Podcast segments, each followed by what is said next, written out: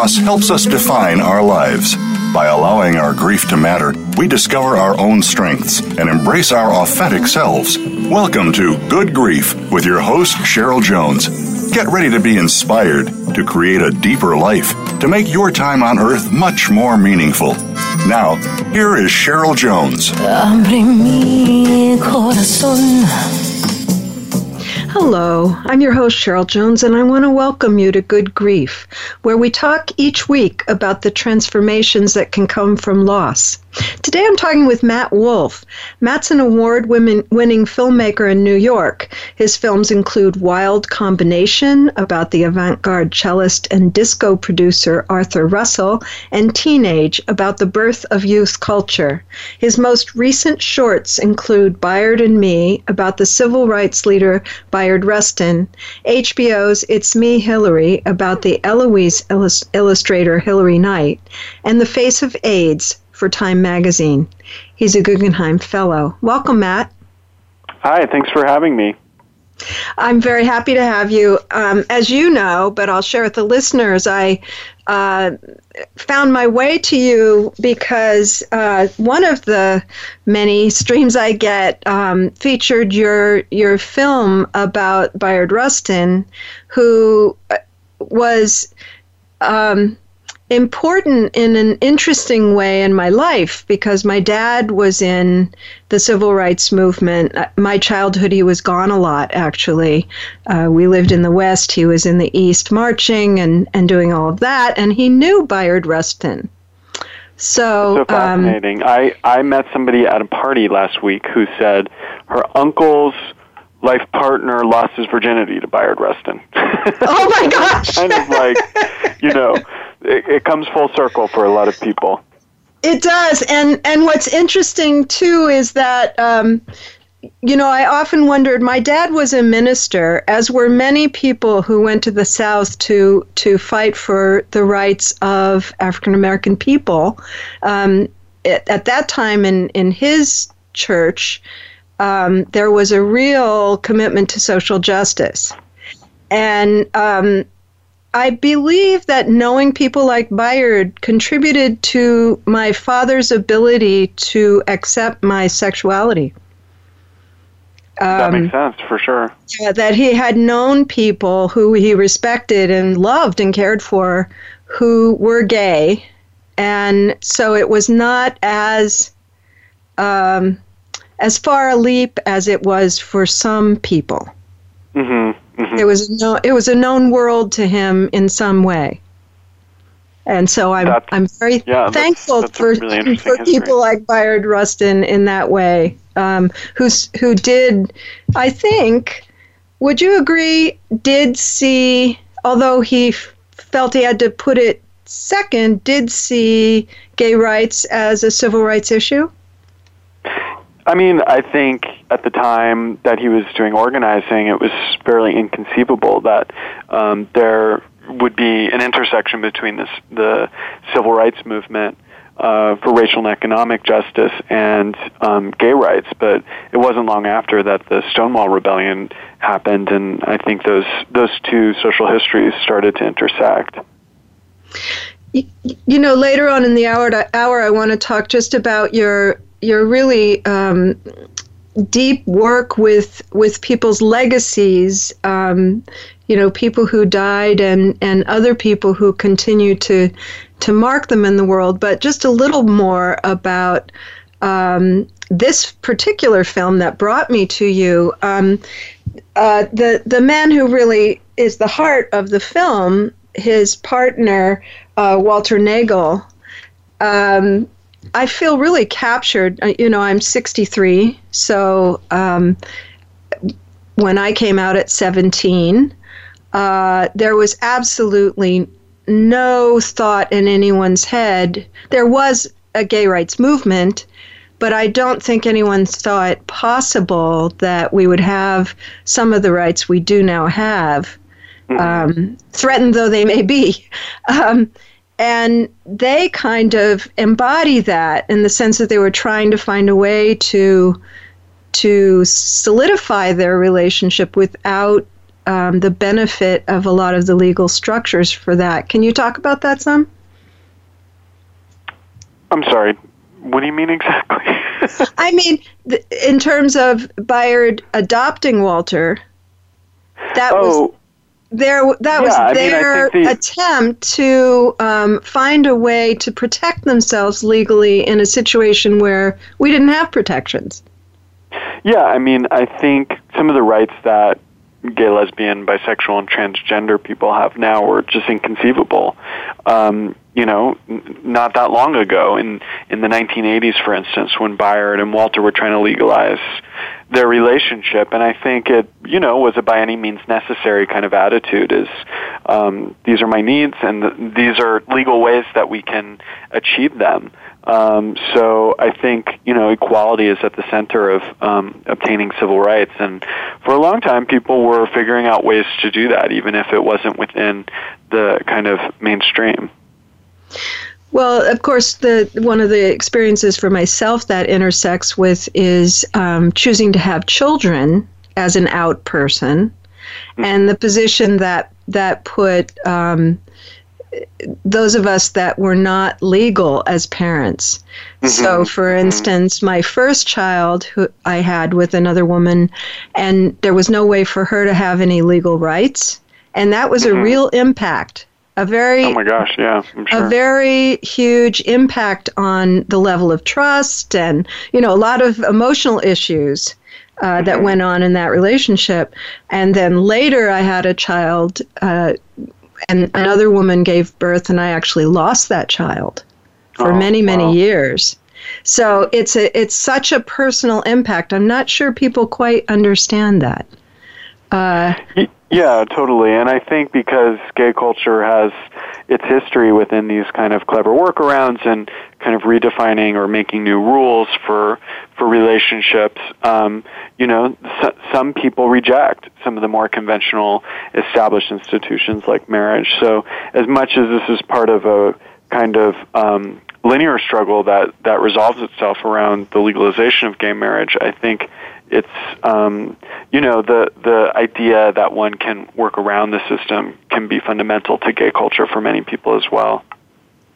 Absolutely, and and that comes out in ways such as, um, uh, you know, we have we had a wedding before uh, my my wife. Now, uh, after my first wife died, I met and married my second. We've been married almost twenty years, and. Um, we had a ceremony in 1998. We didn't think we'd ever be able to legally marry, but we had a, a 200 person wedding, you know, that Yeah, it's interesting. My partner and I, who I've I've been with for 13 years, um, we we never wanted to get married, and and gay marriage was legalized, and we were domestic partners and didn't feel um, compelled to get married. And um, on our 10 year anniversary, we had a large party that um, it was interesting. Some people called it a wedding, um, but we called it an anniversary party, and we kind of redefined what that meant for us. And it was about um, toasts and people giving speeches and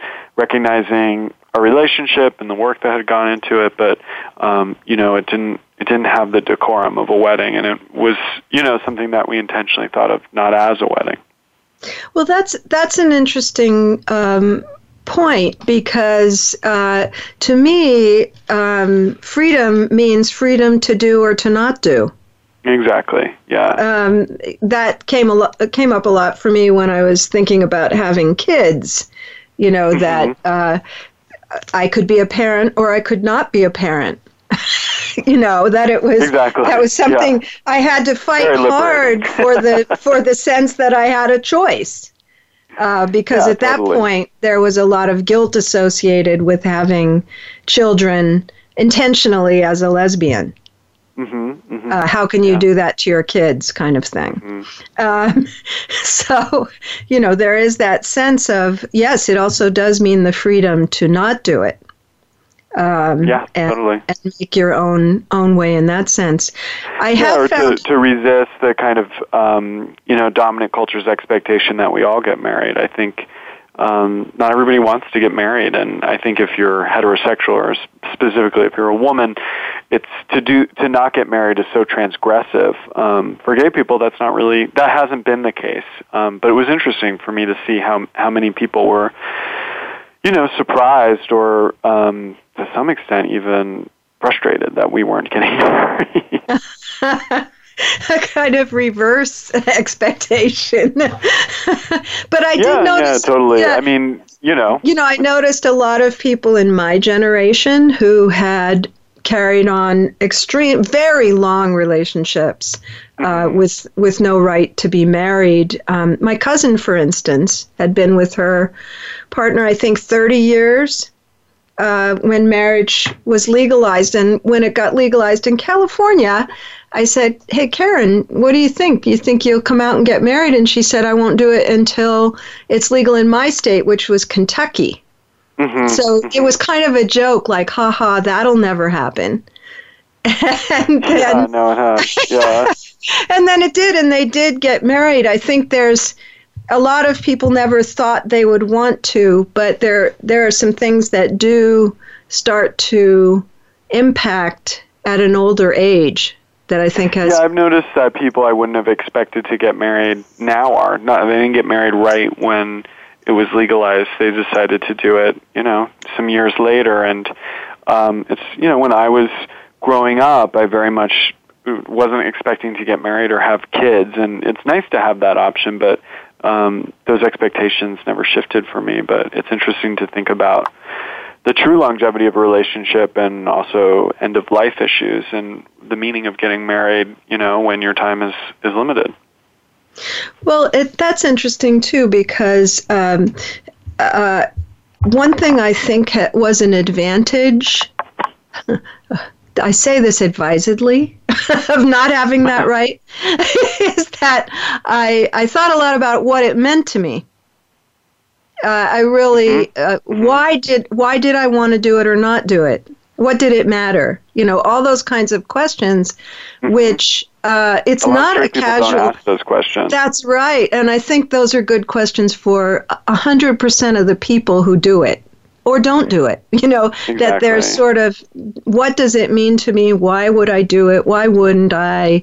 How do I define it? Um, as a as a person who works with couples in my counseling profession a lot, um, I think that question gets asked too seldom, and you know has some consequences. Yeah, totally. I agree with so, that. So circling back around to to Bayard and Walter, um, that's going a long distance to to have, and they did have quite an age difference, but still, that wasn't the heart of why they chose to do that. It was things like uh, Walter being able to stay in their apartment and mm-hmm. and a lot of um, very much legal protection kinds of things. But what a weird experience to have well, to be the, the social worker. Kind of, I think the age difference precipitated that because they knew it was like estate planning a little bit. You know, it's like they knew that you know. Uh, that Bayard was going to die before Walter, most certainly. So um, I think, yeah, Bayard was laying the groundwork to protect Walter because you know they lived in a income restricted um, apartment building with a lease and Bayard's name and all sorts of things that you know those kinds of um, those kinds of benefits and rights aren't aren't automatically transferred to, to gay people who aren't married. For sure and and maybe even to heterosexual people who are not married. Uh, it's true. You know what's interesting is once gay marriage was legalized, um, people often were not able to obtain their health insurance benefits unless they got married. So they were kind of forced to marry. And I was talking to a woman who's straight and who ha- didn't chose not to get married and was very adamant that she didn't want to be married to her partner and um, she had to get married for health insurance when she got a certain job. So it's it's interesting how some institutions, when the laws changed, kind of assumed that any long-term couple would would choose to be married in the conventional sense, just to obtain those equal benefits and rights. That's interesting because in California they they maintain domestic partnership. Mm-hmm. And so mm-hmm. that covers people in terms of uh, heterosexual or LGBTQ Uh, it protects everyone. Here, but even my union, the directors union, I believe, even though I'm domestic partner, I'd have to get married to share. They don't accept domestic partnerships now that marriage is an option for same-sex couples. That's it's just, interesting. It's a, I think these little kind of bureaucratic nuances tell us a lot about our culture's expectations for um, marriage and the significance of that institution in terms of the fabric of our society. Right, for sure. And uh, and for all of us maneuvering that or navigating it, um, it does sort of push in a direction. You know, you kind of have to more actively choose not to participate in that than to participate in, in it in some ways. Um, yeah, yeah, totally.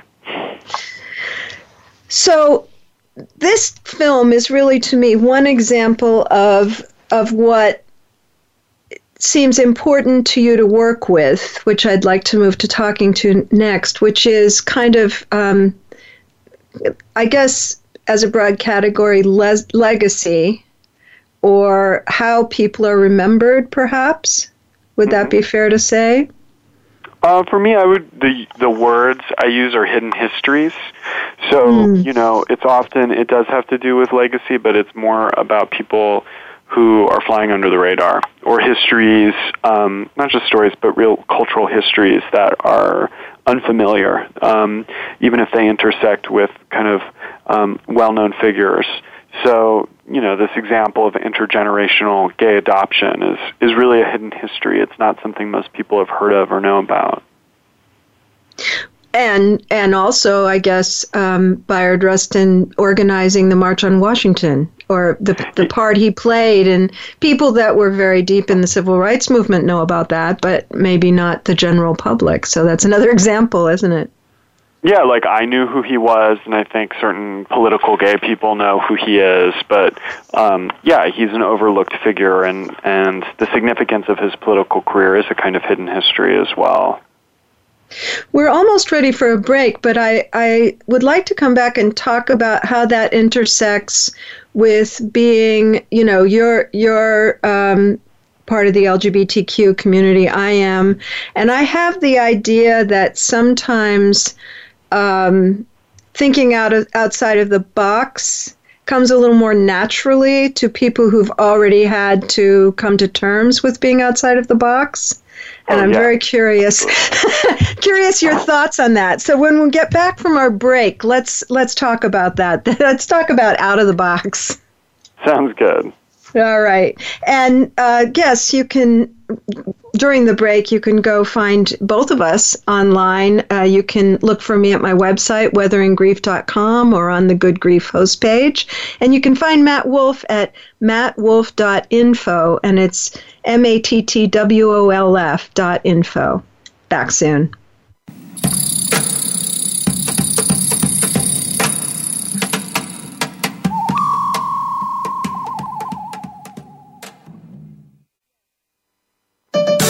Your life, your health, your network. You're listening to Voice America Health and Wellness. Relationship issues, anxious, parenting challenges? No more. Learn how to live your best life. Tune into Straight Talk with top psychotherapist, relationship, and anxiety expert Sandra Reisch. In this program, you'll learn how to transform your challenges into effective solutions, whether it's relationships, parenting, anxiety issues, or other life traps that you struggle with. Sandra will show you how to change them and how to live the life of your dreams. Listen every Thursday afternoon at 6 p.m. Eastern Time and 3 p.m. Pacific Time on the Voice America Health and Wellness Channel. Follow the Voice America Talk Radio Network on Twitter. We're at Voice America TRN. You'll get the latest fix on what's happening with our shows, this week's featured guests, and general happenings that you should know about at the Voice America Talk Radio Network. Now you don't have to miss anything when you're away from your home or office. Just go to twitter.com forward slash Voice America TRN or follow along with us at Voice America TRN, the Voice America Talk Radio Network Network. We're on the cutting edge of social media. Can you keep up?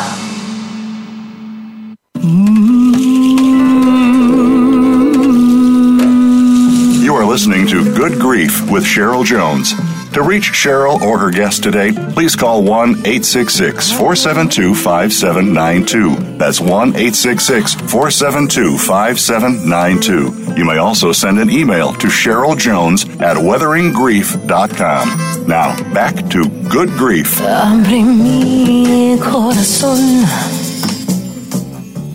Welcome back. This is host Cheryl Jones, and I've been talking with the filmmaker Matt Wolf. And Matt, before the break, we were I I mentioned that I have the thought that uh, those of us who have had to um, figure ourselves out in terms of sexuality or gender identification too, I guess, maybe are a little favored for um, being uh, considering other ways of living that are a bit out of the box being being artists or creators or you know um, that sort of thing. And you seem to agree. I want to hear what your thoughts are about that because that's those are the sorts of people you seem drawn to to make films about.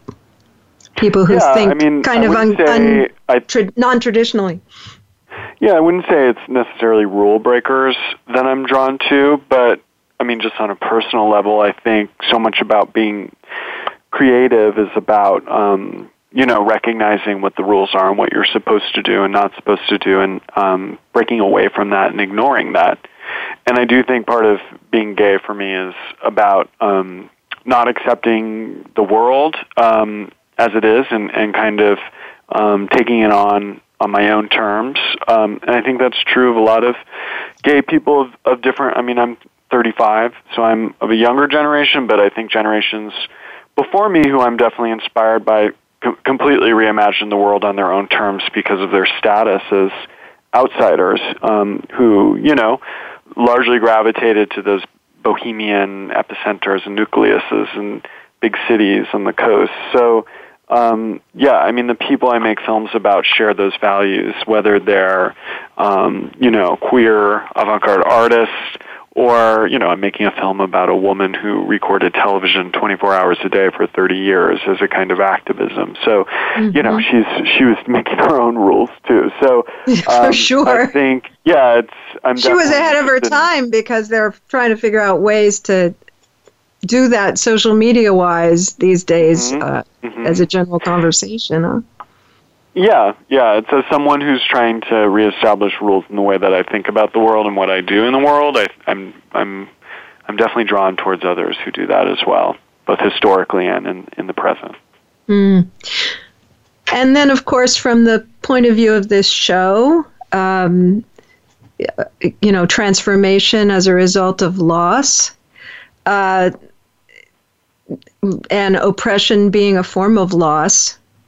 I do think that when you have to deal with difficult realities, sometimes creativity comes out of that.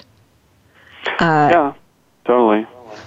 Yeah. so, um, one new thought I had, kind of interacting with your films and thinking about these ideas, is I don't know if it was entirely new, but you know, crystallized maybe, is that um, I've thought many times about all of the incredible art that was lost because of AIDS. And and I've mostly experienced that as um, this deep uh, kind of gap in in the world possibilities. um, but when I was uh, watching your films and and such, I was thinking, wait, there's also the things that have come out of those losses. Um, like the quilt, like your films, like a lot of other things that wouldn't exist without those losses. And um, it was a little surprising to me. I'd never looked at that side of it before when it comes to AIDS. Maybe because I lived in, you know, the San Francisco Bay Area from 1971 and I still live there. So watching that happen so intimately was um, so so so painful um, that it's sometimes hard to uh, see the outgrowth, even for me. It's But funny. I wonder I'm, what you thought about that. I'm in my office right now, um, sitting in my chair, and I have a bulletin board right next to my desk, and I was counting the amount of pictures there are of people who died of AIDS who are artists. Not that it's funny, but it is such a preoccupation for me um, mm-hmm. that I've thought about a lot over the years. Um, and like you were saying, it's it is so much of this um, generational gap that um, I became cognizant of as a queer teenager in San Jose, California. And then as a college student, I began to kind of deepen my engagement with that, specifically because of the artist David Wojnarowicz, who um, was a prolific visual artist and writer, but also an activist um, targeted by the culture wars with the National Endowment of the Arts. Um, but just a, a, kind of rageful, um, articulate, and um, visceral presence in uh, the New York art art world and um, activist community. And he died of AIDS in 1992. And in college, um, I became really, uh, just really obsessed with him. Um, and I've made work about him. And um, you know, I it was the first time I ever went to an archive was to look at his materials, and um, you know, it wasn't just papers. They had art objects and even this thing called the magic box, which he kept under his bed that had these kind of totems um, that were iconographic of stuff in his work. And, you know, it was really this moment where, as a sophomore in college, I recognized, like, you know, people can be understood um, or, or um, yeah, people can be understood through the artifacts that they leave behind, and that there's this body of knowledge um, and this um, gap of culture that is uh, is because of the losses of AIDS, and that you know how can I make sense of that and fill in those gaps with the artifacts that have been left behind? And for years, that's been a kind of project that I'm engaged with, and I think a lot of gay people of my generation are preoccupied with that as well. And mm. on and off, I make these films that deal with that, um, and then I'm like, I need to do something else. I can't keep coming back to this. But as I look at this this bulletin board in my office, it's not it's not just because I know that that's something I can do. It's something that I feel compelled to keep doing. Um, now, you know, uh, like ten years into my career, I'm still kind of thinking about that and doing stuff around that. Well, I guess I would say that it also seems to infiltrate other work that you do. That that that that isn't about AIDS or or uh, queer community. Uh, there's there's a sort of similar quality to some of the other things that I that I um, watched that you've done of kind of um, I don't know catch, capturing a person's essence yeah, also, I mean, for me, it's often about archive. Like, I get really inspired looking at material from the past that's not known. You know, back to that idea of hidden histories. Um, you know, I made a film about a historical film about the invention of the idea of teenagers, and you know, um, cold.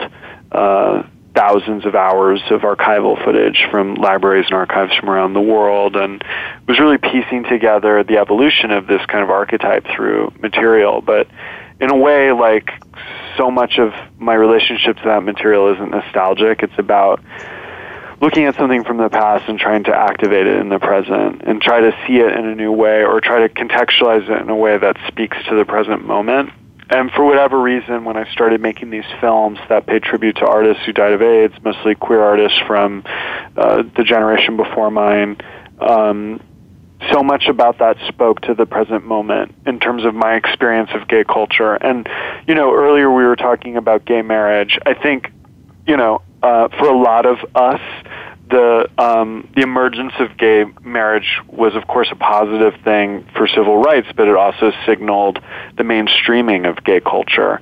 Um, and I think for those reasons, myself and a lot of my peers in the community have have definitely looked backwards to try to understand um, where where that mainstreaming of our culture came from. Um, to some extent, as gay culture becomes more mainstream, we assimilate, and I think it's really meaningful to. Um, you know, forge a meaningful and deeper connection to um, the culture that I come from, the people who came before me. that really impacts me because it's a in my experience a relatively maybe not in your circle but it's it's relatively uh, uncommon uh, with people I meet that are much much much younger. Um, for instance, several of my nieces um, got involved with women and never came to my wife and I to talk to us. Yeah, I thought that was totally really true. curious. I was I was so wow. the categories are much more fluid for for millennials, but also the the experience of being in a same sex relationship is so much more normalized. I mean, I don't think that's true for everybody. It's really a privilege for that to be For true. I think a lot of people well, that's not true. for them, for them certainly, uh, my wife, uh, you know, raised them, and she was there their whole childhood. It's just a normal. Th- they they weren't alive when it was hard. By the time Uh, they came along, she was accepted. it's and so I'm, I'm I, I really I, I had to give it a lot of thought though because it it seemed I mean if I had known that I had a relative who was a lesbian, boy I would have been calling him up, you know, because true. there, it was Yeah. so isolating and and nobody in your family was and all of this and I do think that's different uh, that is absolutely for them which which has an up and a down I suppose. Um, yeah, I mean, the up being they they didn't feel that need. for me, I'm Jewish, and I was part of this group that was raising the question. I was invited to participate in conversations with a group that was raising the question, like, is there is there a point to still, for secular or skeptical people who aren't religious, is there a point to kind of reimagine what Judaism might be? And I was just like, oh, I don't really want to do that. and then you know, someone made the point that, you know, generations after the war and after people have immigrated to the U.S., Jewish culture has been assimilated to such an extent that it's like we think of, you know, bagels and Larry David. And that's so shallow and meaningless. And it did make me think, you know, what if what if that happened to gay culture? What if uh, you know it, it became so normalized and so much part of the mainstream that its only kind of resonance in the culture was through a set of cliches? Uh, you know, I as an, when I'm older, when that happens, I'll I'll feel this sense of urgency for younger people to understand kind of where that came from, to have a, a deeper context for gay culture, and it it made me appreciate it to some extent um, my Jewish heritage. Not not that I'm acting on it, but in a way, um, it it opened my consciousness. So I think I think there are a lot of people who are kind of reaping the benefits of assimilation, but that inevitably it's a process of people reckoning with where they came from as as as their culture becomes more diluted.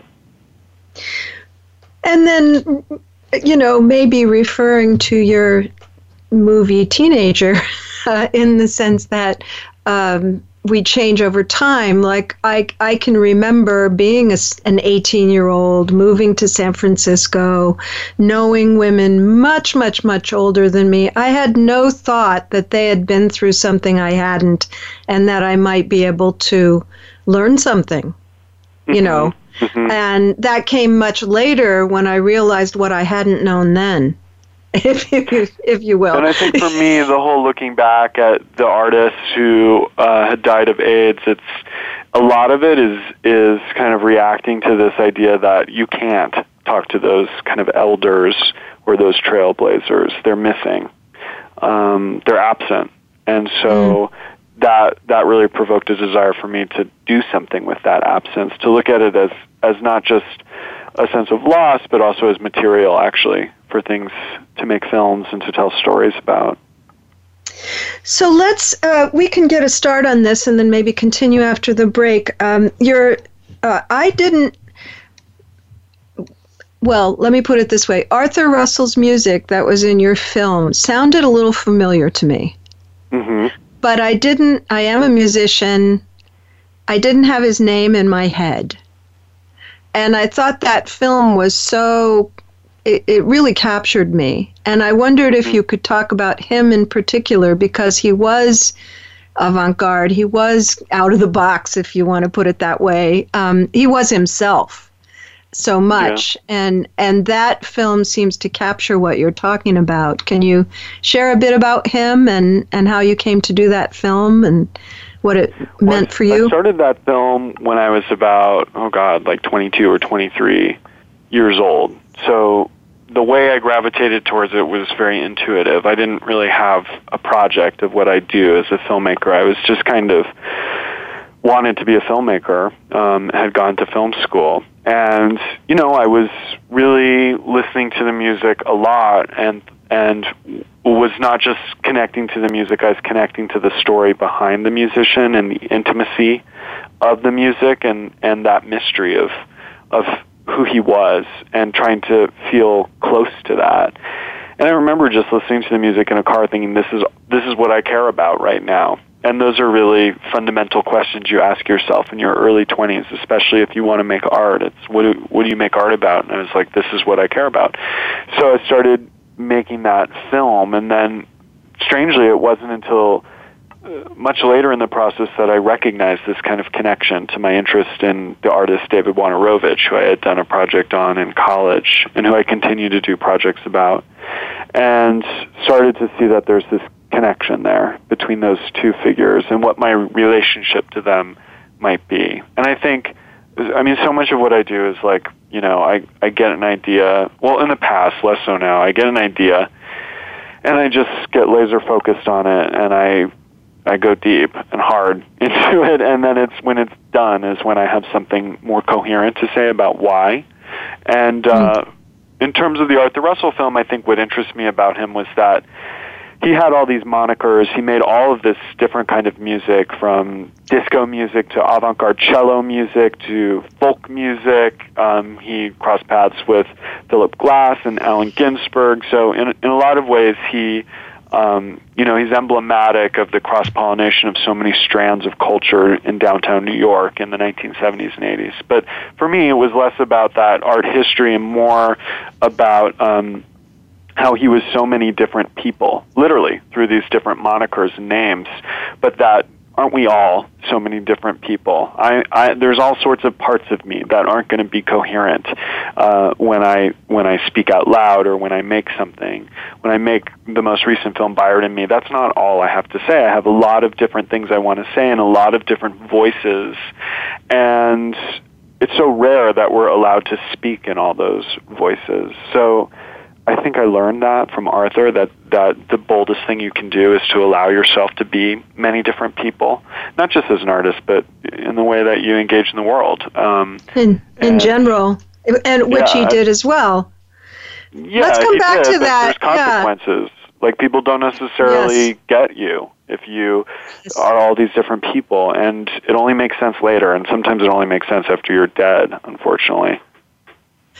Very true. We'll come back more to that after our break. Uh, we're going to have another another break now, and uh, listeners out there, you can go to the Good Grief host page at Voice America, and there are links to everything about me on there. And to find Matt Wolf, go to mattwolf.info. Back after the break.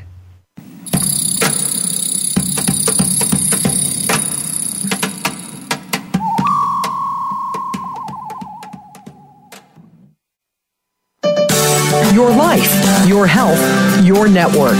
You're listening to Voice America Health and Wellness.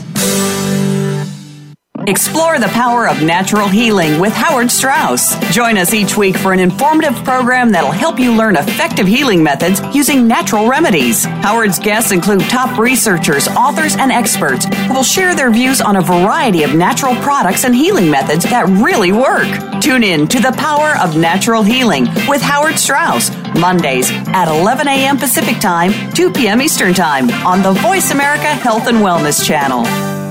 We're making it easier to listen to the Voice America Talk Radio Network wherever you go. In addition to listening live, you can check out information about your favorite talk show hosts, discover new talk show personalities, add shows to your list of favorites, and listen to all our show archives on demand. All from your iPhone, Blackberry, or Android. Download it from the Apple App Store, Blackberry App World, or Android Market, and get ready to tune in. The Voice America mobile app, powered by Aircast real life solutions. Voice America Health and Wellness.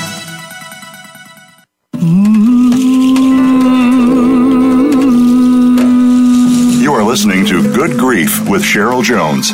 To reach Cheryl or her guest today, please call 1 866 472 5792. That's 1 866 472 5792. You may also send an email to Cheryl Jones at weatheringgrief.com. Now, back to Good Grief.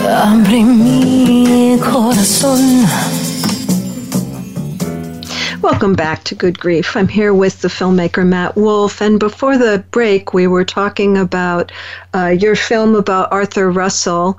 Um, you want, might want to share the name of the film so that people can find it. Um, called Wild the, Combination: A Portrait of Arthur Russell, and it's available on iTunes and Amazon and Netflix and all those places. And to me, uh, the the name of the film captures what we were talking about before the break in terms of uh, people not being one thing. Uh, that's so particularly true of him, I'd say, because, you know, being a musician myself, the expectation is you're this kind of musician or you're that kind of musician or, you know, that you've really, and when people cross over, people who are famous cross over, it's a big deal. If mm-hmm. you are a mm-hmm. country artist, I'm remembering when k.d. lang came out with a standards album, having been a country artist, and this was somehow a huge deal. I like um, that reference. you know, we're supposed to pick one kind and do that forever, which isn't like any of the musicians I know in particular that but most of them. I don't even think it's an art thing. I think you know people want to change careers. Somebody who is you know a um, lawyer wants to be a therapist, or you know, um, there's we we have friends who we want to go out all night with and party with and then friends who we like to have breakfast with. And they're totally different relationships. And it doesn't mean we're fragmented as people. It just means that we have a variety of needs and desires and impulses that you know are are can be many different people you know? And so that's, that's part to look at it. that maybe that's part of what's underneath uh, you as a filmmaker is sort of uh, capturing the the the uh, how do I want to put it? The authenticity of of multiple ways of being a, yourself maybe. Yeah i mean i make projects that are not about myself but are extensions of myself. I mean everything i'm making is a projection into main character usually, and um, you know, so I, I didn't adopt. I, I'm not in an intergenerational relationship, and I didn't adopt my partner. But you know, I'm projecting onto that about my own relationship, and you know, um, I didn't record television 24 hours a day for 30 years like this woman Marion Stokes, but uh, I'm not going to deny I'm an obsessive, crazy person. that's, that's you know, quite an admission uh, on international radio. projects um, so I think there's there is this connection, and also, you know, I think there's people who make the same kind of film over and over again, and I really try to go in different directions to learn things I don't know and to try things I haven't tried before. And I, I'm sure to some people these projects seem somewhat unrelated, but I my hope is that in the end of my career or my life that people will see kind of meaningful lines of continuity because they're flowing through my brain. So, you know, that's that's the point of intersection. Uh-huh. Well, that's that's um, wonderfully audacious to say. Well, it's all connected because I made it all, and it and it kind of intersects with you know my line of work. Um, I'm a counselor when I'm not being a radio host, and mm-hmm. that to me is all about people becoming more and more themselves and everything yeah. they do coming out of that. Um, be, feeling like yourself when you're partying and feeling like yourself when you're, um, you know, going to school or something. That yeah, it's yeah, that it all feels like you in the end. So maybe we could maybe we could talk a bit about where that goes from here for you. What what kinds of projects are you interested in now? Uh, I know the the Bayard Rustin film is pretty recent, so you're probably still engaged in that being, you know, watched and uh, I don't know if you uh, have been asked by others to speak about it, but I, f- I find artists are always looking ahead to the next thing. What what would Oh, you yeah. imagine the next thing to be? Like obsessively plotting it all out so I never stop being busy because then, you know, meltdown. Uh, but uh, I, well, you know, I'm in the middle of this film about this woman named Marion Stokes, who I mentioned recorded t- TV for 30 years. Um, and, you know, that film's in the later stages. And then there's some other projects I'm not allowed to talk about yet because that's typically how it goes. But That's one intriguing. is a podcast and one is a mini series that I'll be developing. So, um, you know, they're all in the nonfiction realm. Uh, they all deal with the past, and you know, some of them traffic in the same themes we've been talking about. Let's talk about her for a minute, though, because it just uh, struck me. I, I can't believe it didn't when you first said what that that you were making a film about her. How do you even go about that? To to try to, I mean, you're not you can't watch thirty years worth of film. Uh, so how did you go about kind of getting your arms around that? Um, Well, that's what I like to do is to design, you know, is to take something impossible and to design a workflow to make it manageable. Um, like you know, like I mentioned, like trying to trace the history of the evolution of teenagers through archival footage across the globe. I mean, that's impossible, but I made a process for doing it. I love making a process, and so for this, it's like I. It, it is truly crazy what we're doing too, but we had an army of volunteers actually and a small crew of people who photographed the spines of all the VHS tapes in all the filing boxes that Marion put them into. And then this army of volunteers um, logged all of the metadata on those VHS spines, handwritten by Marion, into a database. And then I went through, you know, Wikipedia has a summary of every year.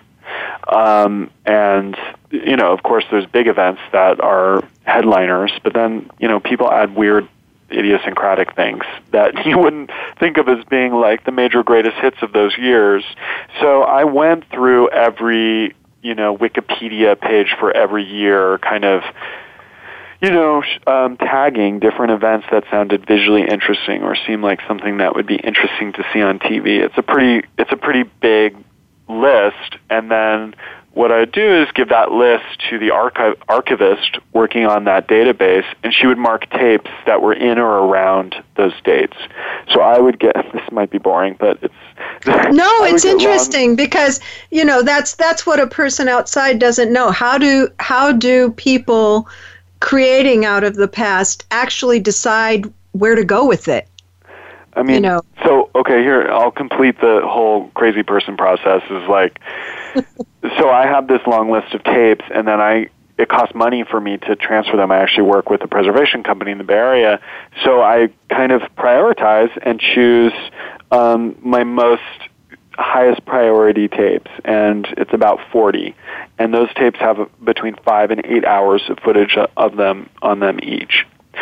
So I get the tapes back, and they correspond to specific dates, so I know what I'm looking for, and I work with an assistant. And basically, I scrub through an eight hour tape as quickly as possible, like five times speed. And I hit a marker every time I see something that looks interesting. And the things I find that are interesting are not those big events I was looking for. Sure, I pull, you know, the day Elian Gonzalez is being, you know, ripped from his home, but the commercials and the PSAs or these like Uh, like weird human interest stories, like that stuff ends up being more interesting. It ends up telling us more about who we are as a culture and how it's been relayed on television. So then this assistant pulls that stuff into selects, and it's all organized by topics and by years, and then my editor gets it.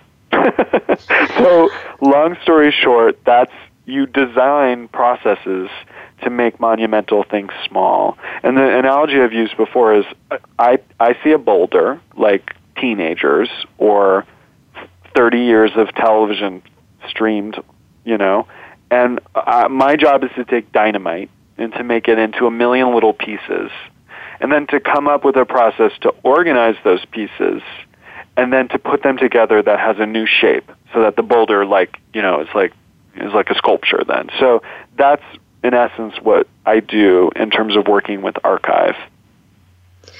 So it occurs to me that having a what you're calling an obsessive mind, I guess I, we could call it an active mind or a busy mind, too, um, is really a, a very useful skill for the way that you make films. Yeah, I these mean, kind of big, big boulder like, pros, pro, uh, projects. Yeah, the way I think about it is like no, no, stern, no stone left unturned. Is that the truism that people say? I mean, yes. It's mm-hmm. kind of like I like to do my due diligence within reason because I don't like to get bogged down in such a way that I don't complete things. So I figure out what doing my due diligence means. I do my best, you know, and I try to be thorough and rigorous in the way that I approach those processes. But I take great pleasure in designing my own process, and I struggle when people tell me what the process is. you, need to make it make it your own. But it, that also involves a certain a certain trust in. I'm not sure what to call it, but possibly fate that the things you end up seeing will be either the exact right things or good enough things, or you know that um, you're exhaustive. But I, I'm guessing you still have to kind of let go of whatever you might not have seen. Well, any documentary filmmaker will tell you, you know, whether they do archive films like I do or they do films in which you're filming like fly on the wall all day, you you just you just miss you miss 90%.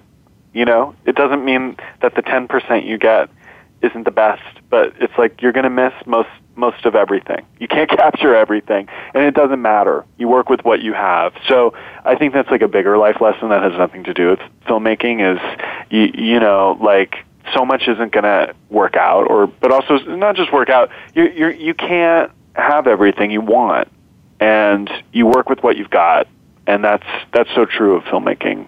You know. And was that harder to come to terms with at the beginning of your career than now? Mm, no, because I didn't have the resources to get anything near what I wanted. Now I get more resources, so it seems more feasible. Maybe the other go way all the way but you know now uh, being a little more mature I, i'm very interested in finishing things getting them off my docket but still doing doing a great job. So i i try not to be precious. I think that's something i've really learned over the years is to not be so precious about what you do but to still be rigorous in the way that you do it. I think it's a pretty delicate balance. It's also a necessity when you do this when you make money doing this kind of stuff. You don't always have control over what you're doing Yes, and and that brings me to we only have a couple more minutes, but I just wanted to mention the the film you made, The Face of AIDS, mm-hmm. uh, because that was about uh, somebody, not you, um, using um, very deep footage for a purpose that they then got in trouble about. it just seemed worth mentioning that um, because I remember when that happened and all the controversy, and now looking back, it seems so impactful that that image made it into the world. Things can cut both ways, can't they?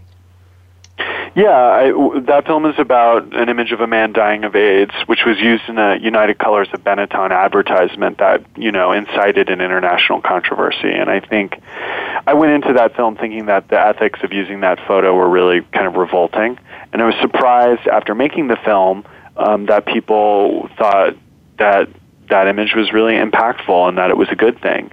And I, I, th- I think what works about that film is the moral ambiguity around it, but also how our um, how looking back in time makes us see things differently, and how you know understanding the impact of AIDS and the need for visibility, and seeing where we're at today. I mean, you just have a different take on it. So, um, yeah, I think that's that's where I was at with that film and I think that that does um, send us forward into, um, you know, capturing things uh, itself and and how um, how we see it differently over time. So we'll I'll have to check in with you in a few years here, and we'll re-talk about some of the same things. Thanks so much for being with me today. Thanks for having me listeners, next week I'll have Medium Floor to talk about how a medium who communicates with the dead views grief. This has been Good Grief with Cheryl Jones. I look forward to being with you again next week for another meaningful conversation.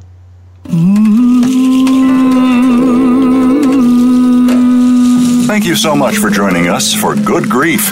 Please come back next Wednesday at 5 p.m. Eastern Time, 2 p.m. Pacific Time for another edition featuring your host, Cheryl Jones, on the Voice America Health and Wellness Channel. Have a meaningful week.